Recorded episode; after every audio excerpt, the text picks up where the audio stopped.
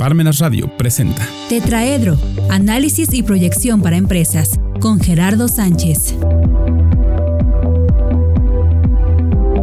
Buenas tardes, queridos empresarios, queridos emprendedores.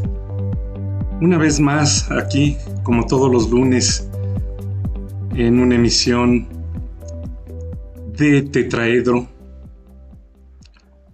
dentro de Parmenas sección dedicada a aspectos financieros, aclaración de dudas de economía, administrativas, en fin, su servidor Gerardo Sánchez de la Torre les da la más cordial de las bienvenidas y los invita a participar en nuestras redes sociales. Estamos en Facebook, en Parmenas Radio y también estamos en Internet a través de Parmenas Radio sin más preámbulo, comenzamos. En esta ocasión vamos a hablar de lo que es el presupuesto de ventas. Es un tema muy socorrido porque eh, en ocasiones existe eh, cierta ambigüedad en cuanto cuál es la parte que desarrolla el área de finanzas y cuál es la parte que desarrolla el área de ventas en cuanto a un presupuesto. Ya lo hemos dicho en, otros programas, eh, todo este esquema de presupuestos debe ser integral, participan eh, todas las áreas y en el caso del área de ventas, pues es muy particular porque finalmente los ingresos, es decir, ingresos por ventas, siendo la, pues la principal causa por la cual eh, una empresa es formada, pues eh, se concibe eh, que a través de las ventas vienen los ingresos y a través de los ingresos se puede, una vez analizados los costos y gastos, eh, determinar cuáles son las utilidades. Entonces, este margen de utilidad es justamente lo que eh, permite que un presupuesto de ventas eh, sea viable o que dicho presupuesto no sea viable. para estos efectos, como ya es costumbre, eh, puedo decirles que nos estamos basando en eh, un eh, libro que se llama Contabilidad de Costos. Aquí explica muy bien, no, pretendemos hacer un, diseño de cómo si fuera este, un presupuesto de ventas en detalle. Acuérdense, nosotros tratamos de dar los headlines y en función a eso, eh, pues damos eh, eh, respuestas científicas a lo que son sus preguntas. El libro se llama Contabilidad de Costos, es Baker, Jacobson y Ramírez Padilla. Y en esta ocasión estamos en el capítulo 14.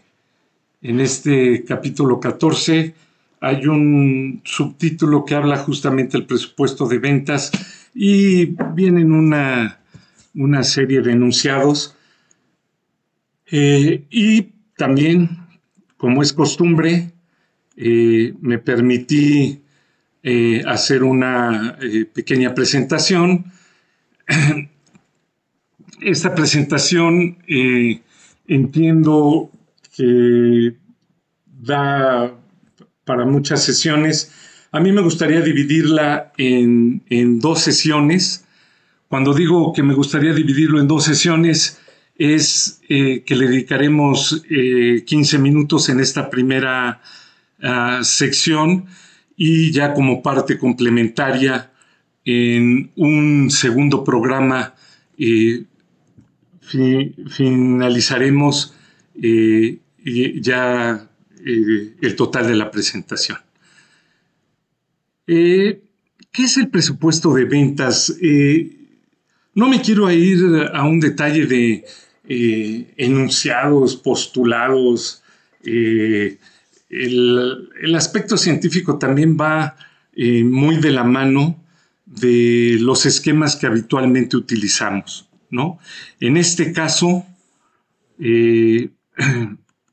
yo quisiera decirles que lo que tratamos es de, de una manera eh, práctica, pero con metodología, veamos todo el contexto de lo que involucra un presupuesto de ventas. Y ya en función a esto, nosotros nos podemos dar una idea global e ir marcando cada una de las pautas eh, y sobre todo en qué esquemas eh, debemos eh, pronunciarnos ante la propia empresa y ante los ejecutivos de cuáles son los aspectos y las variables a, las que debemos de ponerle mucho, mucho mayor atención. lo primero que quiero decir es que el presupuesto de ventas, como la propia palabra lo, lo menciona, es un pronóstico de ventas. Ya hemos hablado en, todo este esquema de los presupuestos que eh, debe de haber un ciclo eh, que empieza y termina. El presupuesto va ligado con todo el esquema eh, global de la empresa. Es decir, nosotros estamos señalando quizás una o dos variables eh, pudieran ser más, pero esto es lo que va a estar incluido en lo que es el estado de resultados. Entonces, para que nosotros podamos eh, desarrollar un presupuesto de ventas, tenemos que tener bien clara cuál es nuestra política de precios. Cuando hablamos de política de precios, siempre partimos de que nuestras ventas van en función a ventas de contado. O sea, nosotros no somos una empresa eh, que se dedique a aspectos de factoraje, es decir, eh, que nosotros tomemos facturas o eh, que busquemos algunas empresas o instituciones con las cuales podamos hacer algún descuento de nuestras facturas para tener liquidez. No, aquí estamos hablando que directamente nosotros facturamos y todas nuestras ventas son al contado.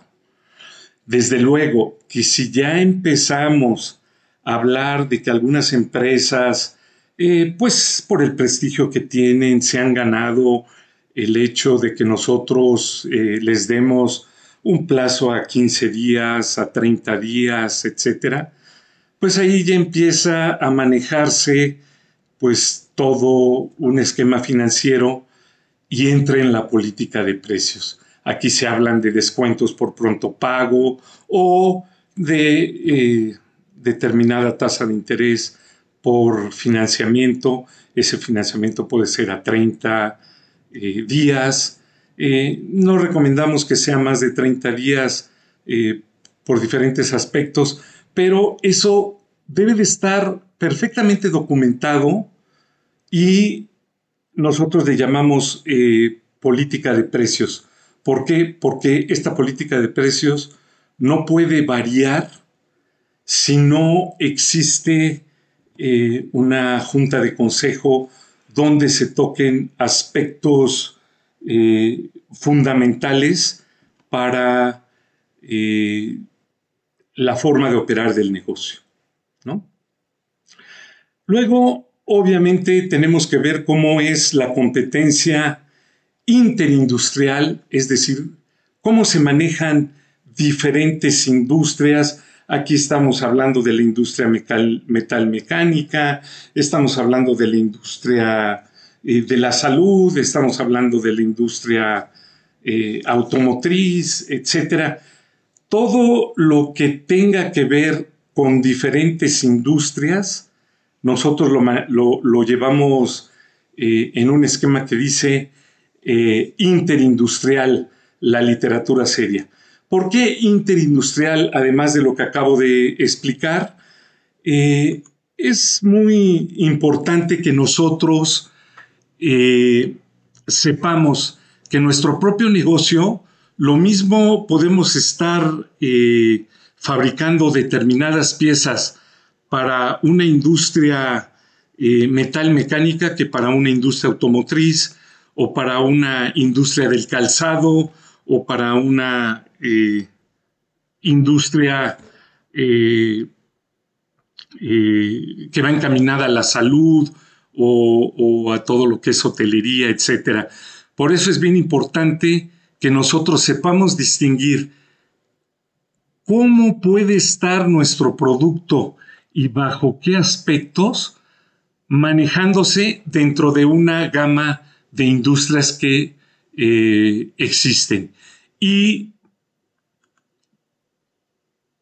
entra en, una, en un razonamiento cuando nosotros hablamos de competencia intraindustrial, es decir, dentro de la propia industria que nosotros manejamos. Si manejamos la industria automotriz, hay que ver realmente quiénes son nuestros competidores, hay que ir a literatura seria, hay que ver indicadores del INEGI, hay que ver indicadores de la industria automotriz, eh, no sé, la Asociación Mexicana de la Industria Automotriz, Asociación Mexicana de el Autotransporte, en fin, son eh, diferentes eh, organismos que eh, publican literatura seria y que va muy relacionada con información que nosotros necesitamos tener para ver cómo está conformado el mercado. Por eso, importantísimo que sepamos manejar lo que es la competencia interindustrial y la competencia intraindustrial. Repito, toda la industria a la que eh, nuestros bienes eh, y servicios pueden ser eh, vendidos y también si tenemos una industria principal, como lo he mencionado ahorita, en la industria automotriz, pues que nosotros sepamos quiénes son dentro de la propia industria automotriz nuestros competidores y además también los clientes potenciales. Otro aspecto importantísimo son los ingresos disponibles de nuestros clientes.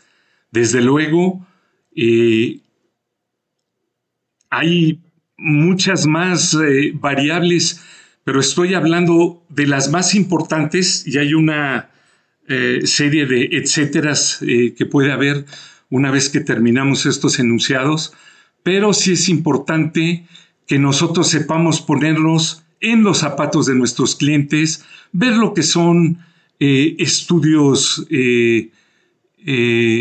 importantes sobre mercado, eh, actitudes de nuestros propios compradores, eh, aparición de nuevos productos que pueda haber de nuestros competidores o también que nosotros vayamos a, sacar al mercado, eh, bajo qué condiciones económicas, a lo mejor hay momentos de incertidumbre, inflación, retiro de corto, es decir, que no hay suficiente crédito en el país, en fin, ¿no? Eh, todo este esquema tiene que verse dentro de la estructura de la compañía y cómo se mueve. Por eso es que es muy importante que nosotros sepamos en qué nivel estamos trabajando nuestro presupuesto o nuestra política de ventas. A lo mejor es a nivel compañía, o sea, todo lo que afecta a todo, a todas las divisiones de la compañía y a todos los productos que maneja la compañía. O a lo mejor es a nivel de una división. Podemos tener dos, tres o cuatro divisiones, la división eh, del calzado, la división eh, de equipo eh, de asbesto, hule, etcétera. En fin, nosotros tenemos que ver si bajamos de un esquema a nivel compañía, si lo empezamos a ver a nivel división. O dentro de la propia división, a lo mejor esta división abarca eh, muchos estados de la República, o la parte norte, la parte sur, tener perfectamente identificados a qué distritos nos podemos meter y sobre esos distritos ver si eh, no necesitamos una política tan agresiva, sino podemos empezar a tomar este esquema a nivel distrito o quizás a nivel cliente cuando estemos hablando de que son clientes muy importantes. De igual manera, debemos de tener conocimiento sobre el impacto que puede tener la publicidad, el impacto que pueden tener esos nuevos productos eh, eh, de los que hablaba yo hace un momento en cuanto a precio, volumen, eh, mezclas, eh, etc. Si contamos con las instalaciones adecuadas y, en fin, cuáles son las tendencias económicas que existen para ver sobre qué terrenos marcharíamos. Pues aquí lo dejamos en esta primera en este primer programa que le dedicamos al pronóstico de ventas, estamos hablando de variables eh, o assumptions o premisas eh, que debemos de considerar para que nosotros, y ya lo manejaremos más adelante, podamos estar eh, manejando literatura seria y poder estar conformando lo que son nuestro presupuesto de ventas. Hasta aquí lo dejamos agradecemos, eh, queridos empresarios y emprendedores. Les recuerdo nuestras redes sociales. Estamos en Facebook, en Parmenas Radio y también en Internet en parmenasradio.org. Se despide de ustedes su servidor Gerardo Sánchez de la Torre en esta sección de Tetraedro y recordándoles que estamos en Parmenas Radio Parmenas, la voz de la cultura del sur.